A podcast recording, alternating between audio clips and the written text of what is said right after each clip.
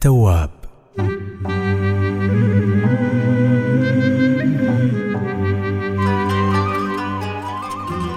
دايما الإنسان يخطأ. دايما الإنسان يزل. ما حد معصوم من الخطأ أو من الزلات. وعشان نجدد إيماننا وعلاقتنا مع الله سبحانه وتعالى علينا نجدد توبتنا مع الله. فهي أجمل وأقوى صفة يتحلى فيها المؤمن أنه يجدد إيمانه وتوبته. لله سبحانه وتعالى.